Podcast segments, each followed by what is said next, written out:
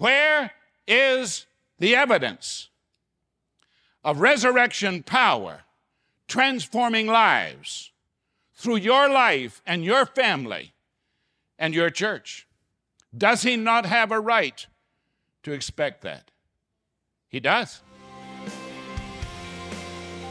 This podcast is brought to you by Blackaby Ministries International. To find out more, visit blackaby.org.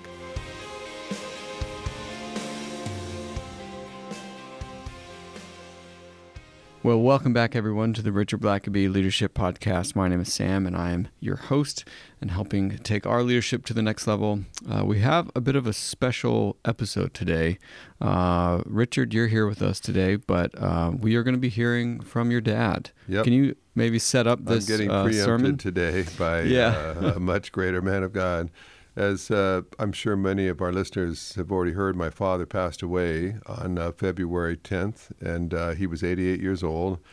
And so uh, his funeral is going to be this coming Sunday on uh, on February 25th. Um and by the way, that'll be live streamed. We can have that in the show notes if you'd like to watch it. And certainly Yeah. welcome you to come to the funeral. It'll be at uh, First Baptist Church in Jonesboro, Georgia, uh, at 3 o'clock. Um, but uh, we thought it would be uh, interesting just to hear from my dad. Uh, the great thing about our modern age is that we do have some recordings of dad preaching and teaching, uh, which will live on obviously uh, much longer than he does. And uh, so we just thought it'd be good just to hear his voice uh, this week. And so he preached a sermon a while ago called Revival, Why Revival Tarries. And uh, that was a, a great word from him. Uh, some of you may not realize that, uh, of course, he's known for experiencing God, but his heart really was revival. And uh, in fact, uh, in 1972, he was pastoring in Saskatoon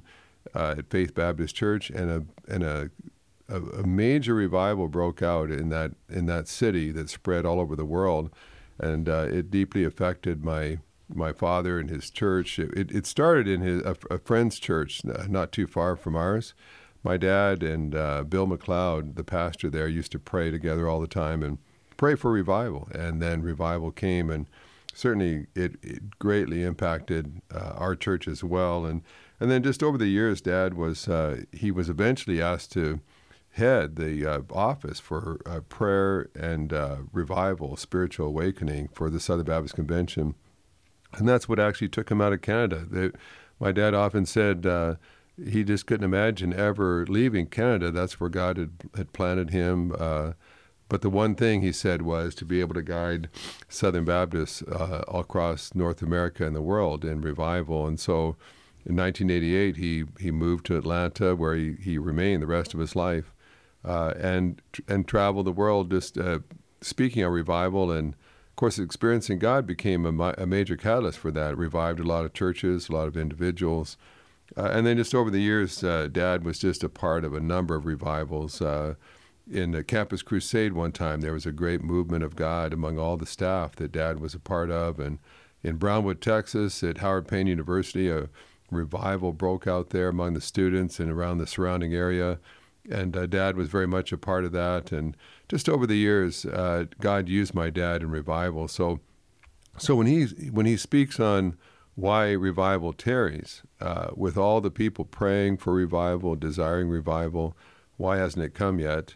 Uh, he he knows something about revival. He's experienced it, and he longed for it. He prayed for it, uh, and so these are some pretty insightful words about.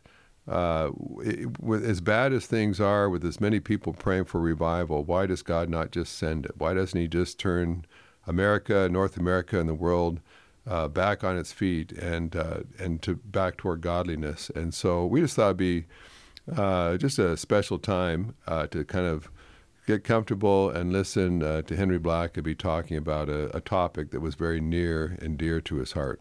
Great. Well, thank you for that introduction. And with that, uh, we hope you enjoy this recording of Henry Blackaby in a sermon titled Why Revival Tarries. And my heart has been turning over for many, many reasons. Uh, not the least of them is the incredible slide downward that our nation is taking with almost nothing to prevent the fall. And the salt is not preserving, and the light is not dispelling the darkness. The darkness is acting just like its nature. The problem is the light is not dispelling the darkness. And so we have an incredible need in the heart of God for His people to return to Him with all their heart.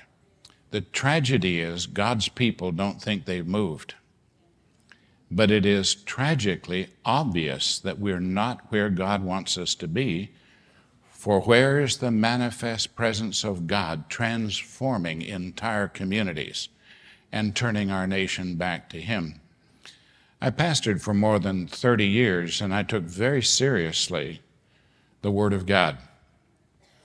And in Matthew 16, when Jesus said, On the basis of my Father's activity in the heart of his own, convincing them that I am the Christ, the Son of the living God, on that activity of my Father, I'm going to build my church, and the gates of hell will not prevail against it.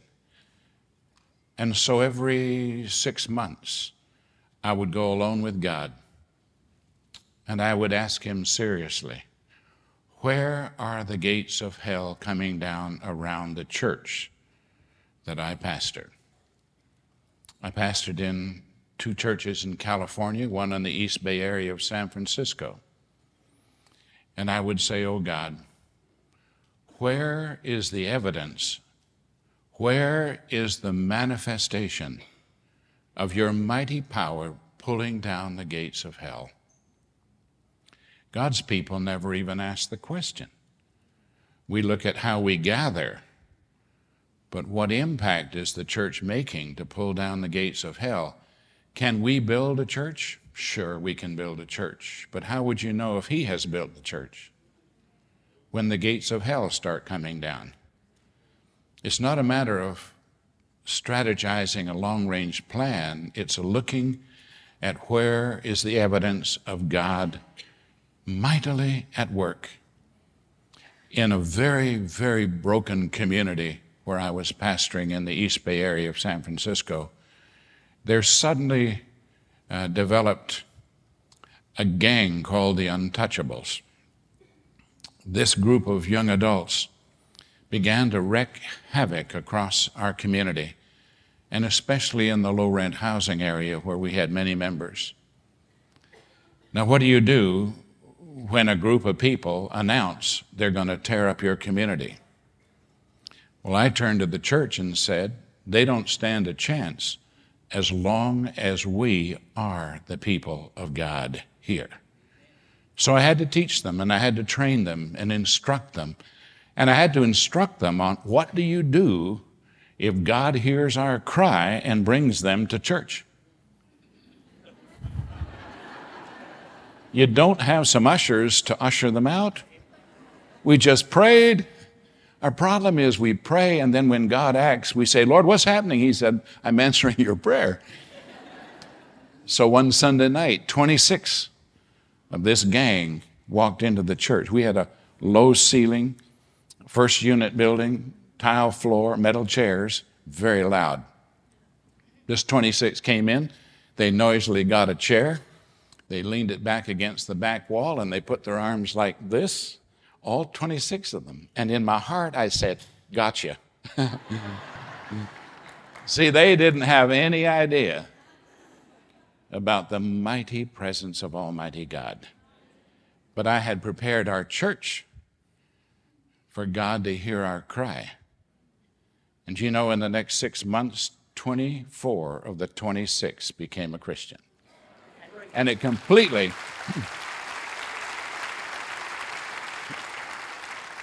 it completely shut down that whole movement.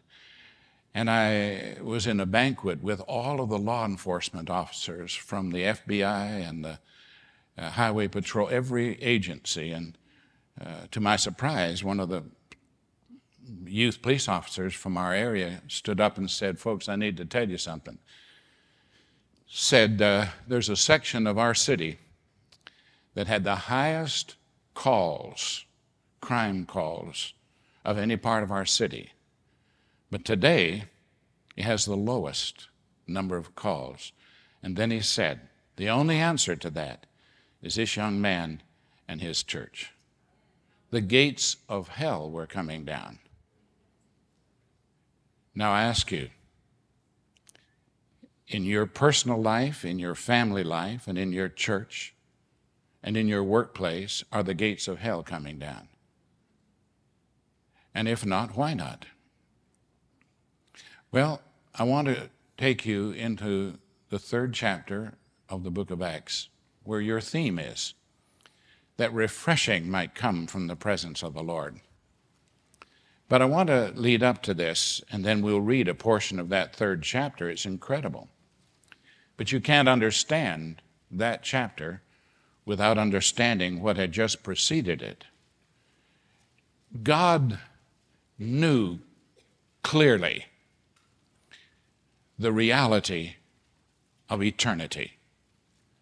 I said to a group not long ago, you cannot understand John 3:16 without understanding the heart of God and his understanding of eternity.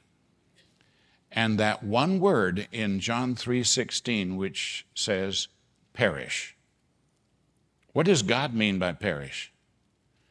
He means that there's an eternity and there's a separation and, and there's a great gulf fixed between heaven and hell. And hell is exceedingly real to God. And Paul put it this way in Ephesians 2. He said, If you are a lost person, you have never let God transform your life by a relationship to His Son, then you're without Christ, you're without God, and you're without hope. And Jesus, describing that moment, he said, He will then turn to those who do not know Him and say, Depart from me into outer darkness where there is weeping and wailing and gnashing of teeth. I believe God knows what eternity is like. God's people have forgotten what eternity is like. I've asked scores of people in the last two or three weeks, when was the last time you heard a message on hell? Not one could remember the last message. And I said, then that's a missing word in the life of the people of God that must be returned. Because the heart of God knows what eternity is like. And that's why He sent His Son, so that we would not need to perish, that is, be separated from God without Him and without hope forever, with a gulf fixed into a place prepared for the devil and his angels. Read the scriptures and let that impact your heart. That's why Jesus came. He knew what eternity was all about, and he spoke about it consistently throughout his ministry. Now, the scripture says that he came to his own. We have such a focus on lost people, we have misunderstood the heartbeat of the scriptures. Folks, he came to his own because as goes his own, so goes the redemption of the rest of the world. If we don't walk with him, he doesn't have plan B to touch the rest of the world. He came to his own. What was the first word out of the mouth of the Son of God, speaking from the heart of the Heavenly Father? What was the first word he spoke to his own? Repent. You say, why is he asking his own to repent? Because they needed to repent. And he said, you need to repent because the whole kingdom, the whole rule of God is now right next to you. Now that's revival. When God becomes God in the midst of his people, and there's a clear evidence that he's there. It is interesting how we cry out and even sing, Lord, we want you to come in power. My heart says he doesn't come any other way. When God comes, all there is of God has come. The problem is not that we don't have God, He doesn't have us. And therefore, you don't experience the power of God. There's a prerequisite for God ruling in the life of His people. is called repentance. That means you're going in the wrong direction. Turn around because God's going in this direction. If you want to experience Him, you've got to be with Him. Now, let me ask you a simple, clear question How would you know if you were walking with God? What would be the evidence? Well, let me ask you what was the evidence to the disciples that they were walking with Christ?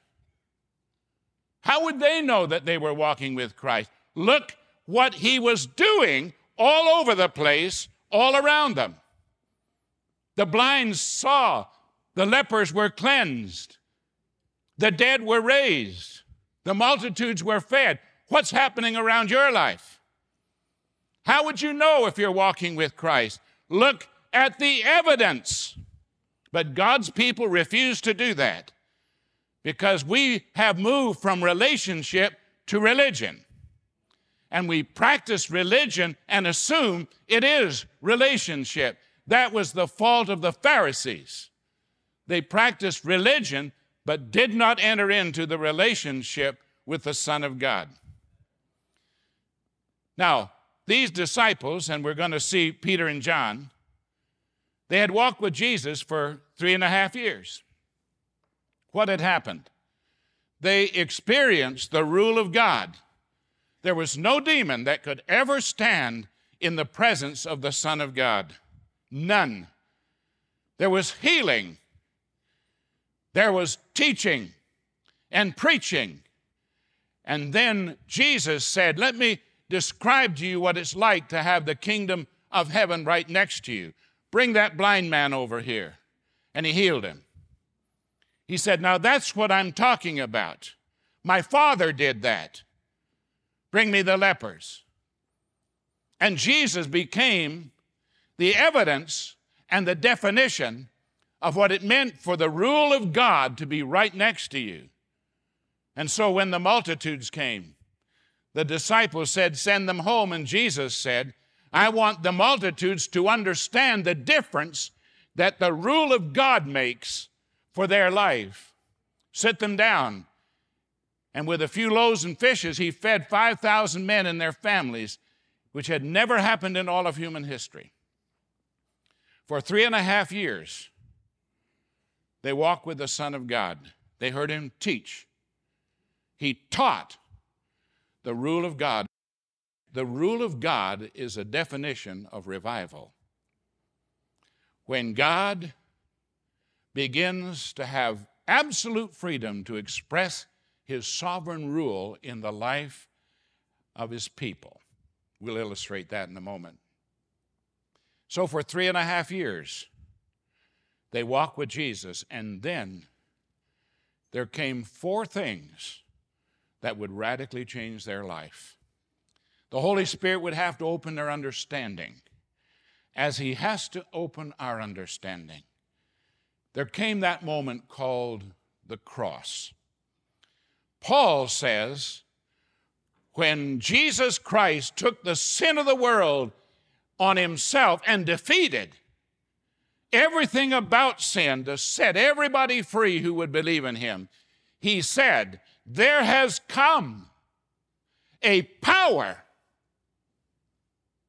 from the cross. What God did in Jesus Christ released a power available to His people. And they could experience the power of the cross. As a matter of fact, God could come to us today and say, What more could I have done for sin in your life than what I did on the cross? I expect to see victory over sin. Now, as a pastor, I believe that. And in 30 years of pastoring in California, during the 60s when everything was being turned upside down. In 30 years of pastoring, I only saw one divorce. And that was someone who left the country and I couldn't get to them. and people have said to me, Henry, that's astounding. I said, no, that's the gospel. The power of the cross is real. The rule of God comes right down the middle of the people of God. And we become the demonstration in our marriages of the meaning of the cross. But they experienced the resurrection, did they not? Let me ask you, what was the measure of the power God released to every believer when he raised Jesus from the dead? I'm quoting from Ephesians 1. All the power of God was at work in the resurrection of Jesus, and he defeated sin and death and hell and every principality and every power, every dominion, every name that is named in heaven and under the earth and on the earth. Ephesians 1. And that same power has been given to every solitary person who believes. Folks, tonight God stands at your life and says, What more could I have done to bring you all the power of the universe to reign in your life and through your life? Where is the evidence of resurrection power transforming lives through your life and your family? and your church. Does he not have a right to expect that? He does. And then when Jesus went back to the Father, what was his assignment to this very hour? He's at the right hand of the Father, ever making intercession for you. Could you have any other significant intercessor than the Son of God at the side of the Father interceding for you. Is there anything that he will not do when his son makes a request? I live in that. And I watch what he does.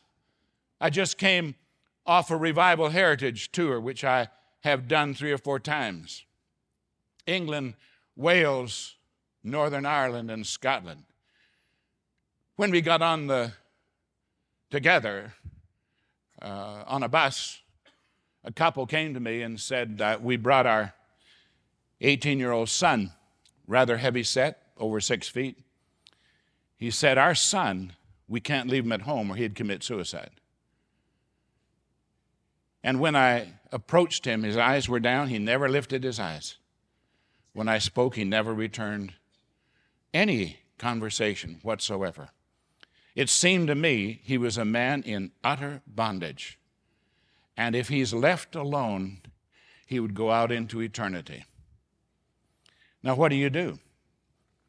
Well, one thing, I absolutely believed that in my life, God had given me what he needs. So I made time to talk with him. And I shared with him extensively over a noon hour.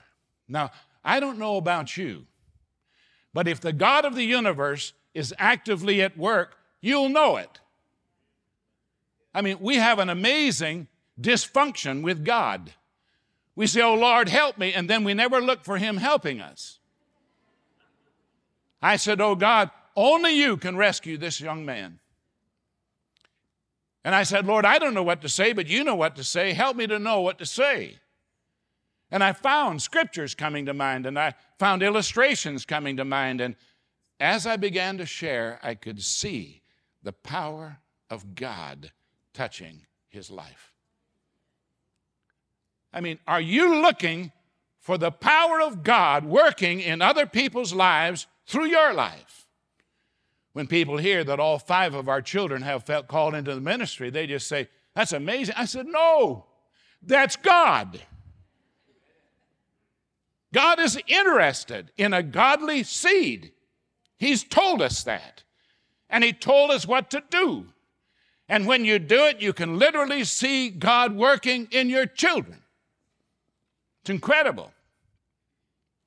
We are the resident presence of God. The kingdom, the rule of God, is right down the middle of our life. Well, the end of that story was that by the time the tour was over, he was one of the most open, happy, cheerful, changed individual on the whole trip. I mean, he was talking to everybody, he was happy. And then he even came and asked people, Would you take a picture of me standing beside Dr. Blackaby? I thought, My goodness, he didn't even want to touch me when I first saw him. But you know what happened? The power of God and the intercession of our Lord. I said, Oh Lord, would you talk to the Father that you can grant what is needed to save this young man's life? When was the last time he did it through you? In the workplace, with your grandchildren. You know that Marilyn and I had a thrill when we watched our grandchild preach his first sermon. The only thing about it was too much of his father came out in him. and his father said too much of his grandfather came out in him. We're still working on that one. But you know, Peter and John in this passage of Scripture, they just come through that. And they just come through Pentecost. Jesus had promised, wait until you be endued with power from on high. And when you are endued with power, you'll be my witness. You will be the demonstration before a watching world of the message you deliver. Our lives must become the incarnation of every truth that we're trying to share to someone else. Jesus was. And so Pentecost had happened. The Spirit had come upon them, and Peter had preached, and he saw 3,000 profess faith in Christ. He watched the literal transformation. Now, folks, all of that evidence we have for our understanding. Do you not? Have you not read Acts 2? That has happened. And you and I are the recipients. And then, when the Lord went back up into heaven, these men went about their business, but they were not the same. And you know what happened. They went to the temple. And as they began to enter the temple, there was a, a beggar a lame man from birth. And he was crying out for alms. And you remember? Do you remember what they said? Oh, that every person in this room would say with the same kind of conviction that Peter and John said it. We don't have silver and gold, but such as we do have, we give to you. And he reached out, took him by the hand, and said, Get up and walk. And this man, whatever his age, who had never walked from the time he was born, suddenly, what happened? The king of the universe was right next to that young man, and he was right in the midst of Peter's life. And out from Peter's life came the incredible power of God and healed this man. Do you know what happened next? Well, let's read the story because I'll pick it up halfway through. You just need to know what happened because what you're going to see next is one of the clearest pictures of revival and awakening in all of the scriptures. So it says, verse 11 Now, as the lame man who was healed held on to Peter and John, all the people ran together to them in the porch which is called Solomon's, greatly amazed. So when Peter saw it, he responded to the people Men of Israel, why do you marvel at this?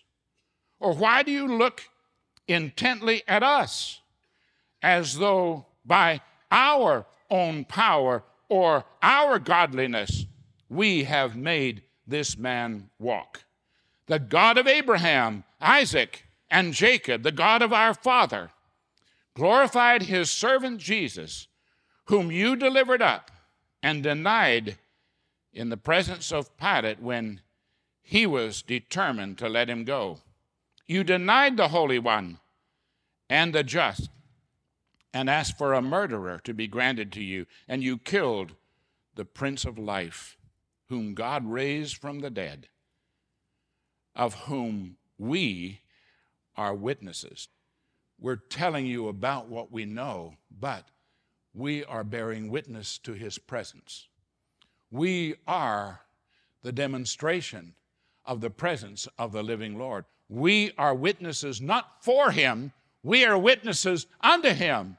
And we just demonstrated that he is present because when we uttered his name, in the name of the Son of God, this man was made whole, and we are witnesses.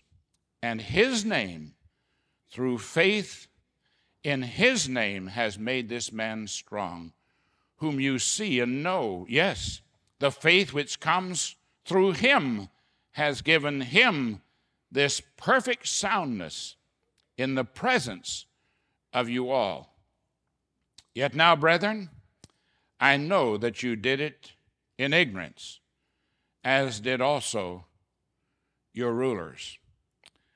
But those things which God foretold by the mouth of all of his prophets that the Christ would suffer, he has thus fulfilled. Then comes this incredible statement. What's the first word he asked them to do? Talking to God's people repent. Very first words to God's people is repent, therefore, and be converted. Now, we use that term to mean be saved. I think he's saying you're going in the wrong direction. Simply turn around and go in God's direction, that your sins may be blotted out, so that times of refreshing may come from the presence of the Lord, and that he may send Jesus Christ, who was preached to you before. And when you go through the rest of that chapter, there's an incredible statement that he sent Jesus, his servant, to bless you by turning you from your sin.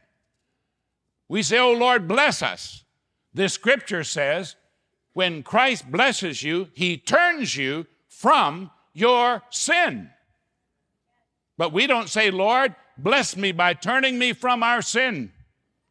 We just want to be blessed without any reference to our sin. Do you know why revival tarries? God's people do not believe that they're going in the wrong direction. They've got to turn around. If there's no evidence of the power of the cross and no evidence of the power of the resurrection and no evidence of the intercession of the Savior and no evidence of Pentecost in your life or your family or your church, then you're going in the wrong direction. Revival's over here and you're going here. You've got to be where He is. And so, Peter and John gave them a clear message. God wants to bring refreshing from His presence upon His people. It waits on repentance. I had the privilege of being involved in Saskatoon, Saskatchewan, in what they've called the Canadian Revival. A number of us pastors got together to pray, and for two and a half years we prayed earnestly before the Lord. And we prayed earnestly before the Lord. Suddenly, the Spirit of God fell on that city. And the little church where we were praying, they seated about 350 and suddenly they couldn't get the people in. They went down to the Anglican church, St. Timothy's, just down the block, seated 600. First night they couldn't get the people in. went down to University Drive Alliance that seated 900, couldn't get the people in. Went on down to the Third Avenue United Church, and there, folks, for seven and a half weeks, every night of the week, the Spirit of God crowded out that place. And people began to repent. God's people began to repent to three and four and five in the morning every night for seven and a half weeks. God did a number on that city. When God came to his people, the first response was a woeful crying out to God for their sin. And they began to cry out to God, Oh God, would you expose my sin? Would you forgive me of my sin? Would you cleanse me of my sin? And would you take up permanent residence and work your work through our life? The little church I had gone to was a church that had called a meeting to disband the church. Only 10 people left, and they were too discouraged. And I brought our four little boys, and we were expecting our daughter. No promise of support, nothing, just God. And we guided and turned that people back to God. And then came the mighty touch of God on that city. And you know, from that one little congregation, I stayed there 12 years. And that little congregation was responsible in its mission churches and the churches that came from it for establishing 38 new congregations. And they reached, I baptized over 180 university students, and we saw more than 100 feel called into the ministry and missions. And we started a whole theological college just to train them. Had over 400 come through that school. Now, we went to the church and they were so discouraged they wanted to just quit. What was the difference? The people, doesn't matter how many, the people returned to God. And then God returned to them. Was there a difference? Oh, I'll tell you what it was like to be involved in the midst of a mighty movement of God. I had the privilege of speaking in Fort Collins, Colorado to the global staff of Campus Crusade, several thousand. And Nancy DeMoss and I were the speakers, and suddenly the Spirit of God fell on that group, thousands of them. And you know, there was an unbroken time of immediate, total repentance and confession of sin on the part of the staff of Campus Crusade for 21 hours. Bill Bright, I said, Bill, they, they, you need to help them because they don't know how to repent. We have called on the lost people to repent so long that God's people don't know how they are to repent. And so they were doing all kinds of haywire things at the microphone. And when they would go and kneel and pray, you know, some dear person would come and get alongside and say, I don't feel so bad. And I said, Don't you ever comfort a person under conviction of sin. Don't comfort them. Let God complete His work in their life until they have repented. Then you can comfort them. So Bill said, Henry, I've never handled something like this. I said, Well, let me go help them. So I stood at the microphone for nine and a half hours and guided those dear people in how to repent and how to return to God. I've met some since their lives were radically changed. God has given me the privilege of being present in a number of incredible moments when God returned to his people, and they immediately returned to him. So he said, God sent his son Jesus to bless you by returning you from your sin. What about your life? These are times of refreshing from the Lord. You and I will not be able to receive a blessing that God chooses to send from His presence. Malachi 3 says, You just need to test me and see. If I would not open the windows of heaven and pour you out a blessing that you could not even receive it. What is wrong? God's people need to stand in the presence of a holy God saying, I see little or no evidence of the power of the cross or resurrection power or intercession or Pentecost in my life or in my family. And oh God, in my Sunday school class, nothing's happening. In my workplace, nothing is happening. Oh God, there's something wrong with me. Would you search me and test me and try my heart and let me know what it is? And then I'll turn from it and I'll turn to you with all of my heart so that refreshing from the presence of the Lord may fall upon me, our family, our church, our neighborhood. Are you serious about a heart cry for a mighty touch of God? Without it, our nation will not survive the judgment of God. There is too much. He has never let a nation ever go as far as we have gone without judgment.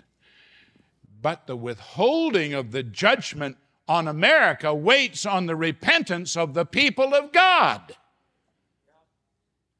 And if we don't see the problem, then we've got the problem. And if we do not care to grieve in the presence of God that we are not seeing the gates of hell come down. We're not experiencing the power of the cross, and there's no grief in our heart. Then we're a long ways away from the Lord. There's no way you and I could walk with the living Christ who knows what eternity is like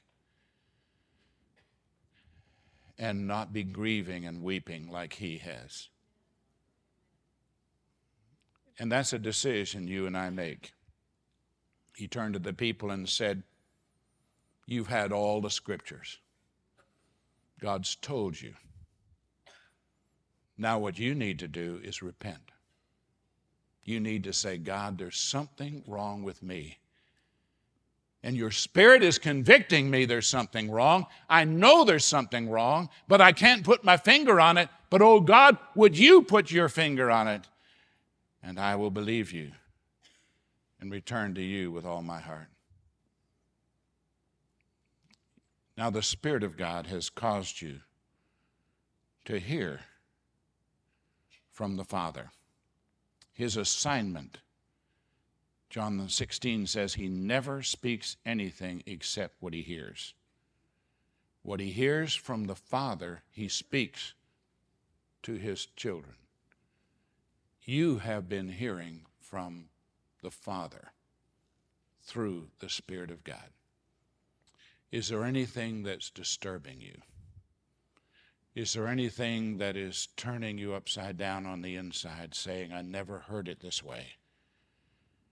Lord, I just have been moving in religious activity, but are content to live with no evidence of what you expect.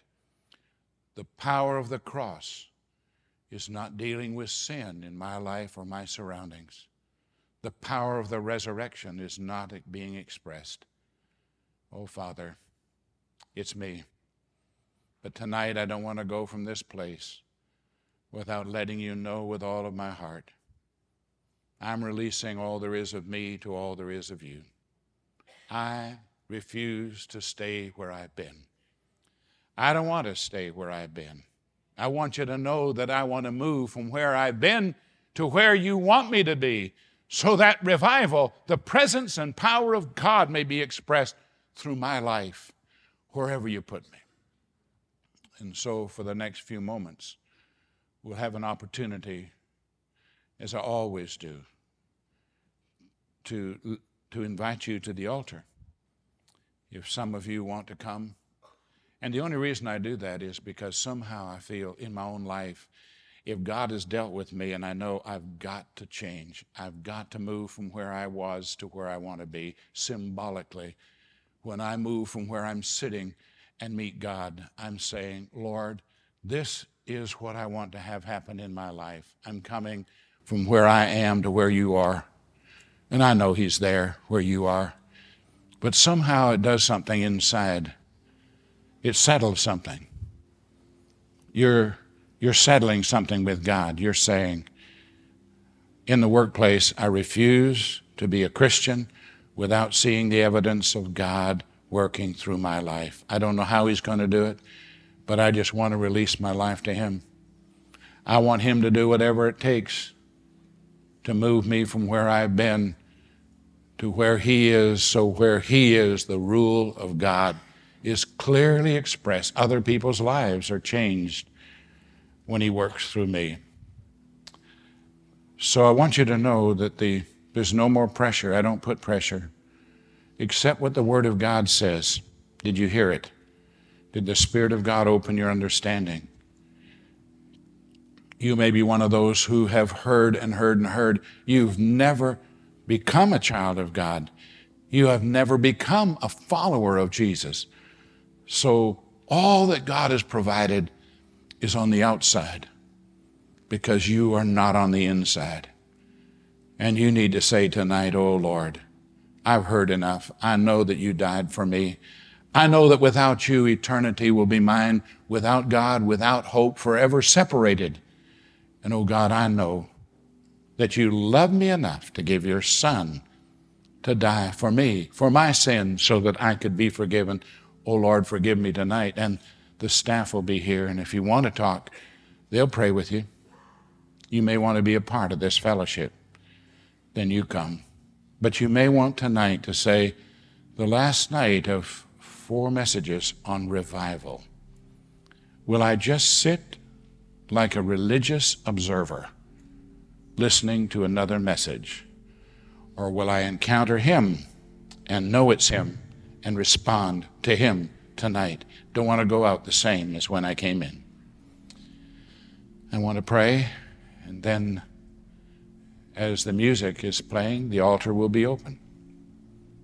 And the Spirit of God will say, Come, come, come to the fountain, come for cleansing, come for restoration come for revival.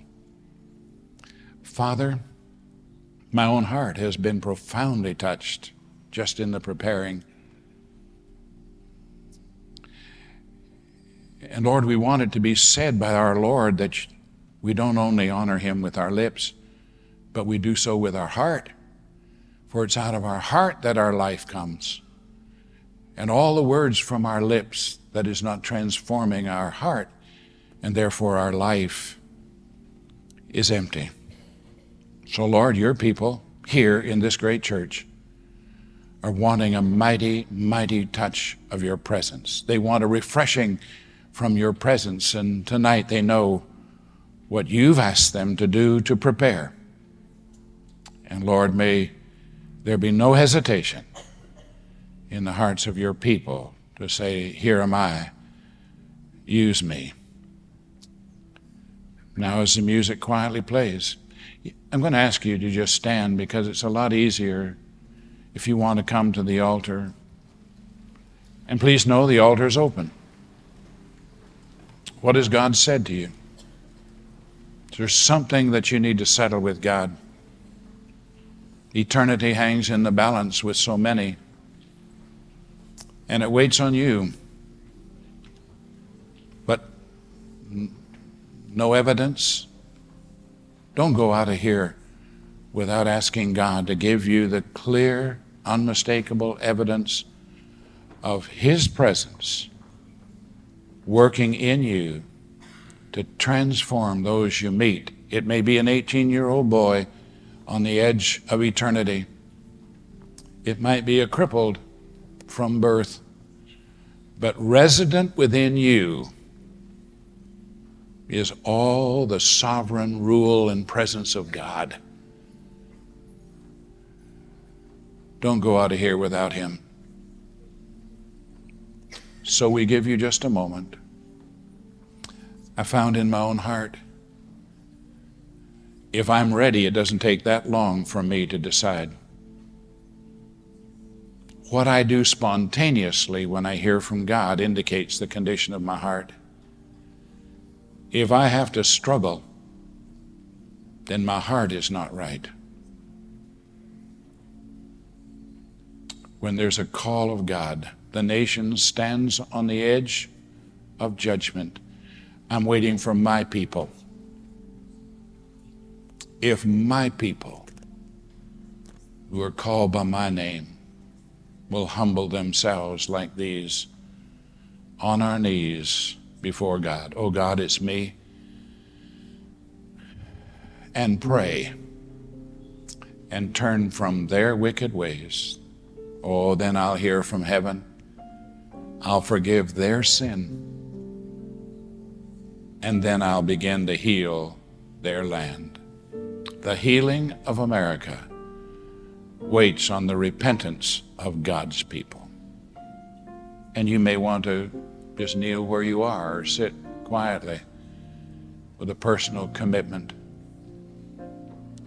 But there's so much that is hanging in the balance.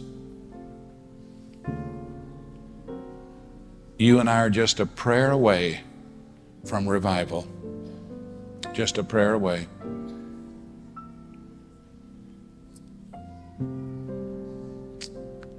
He says, If you seek me with all of your heart, I will be found. Draw near to me, and I'll draw near to you. Is God near in your life? God has given you a wonderful, godly pastor. I'm going to let him guide you in the closing moments as your shepherd. We linger.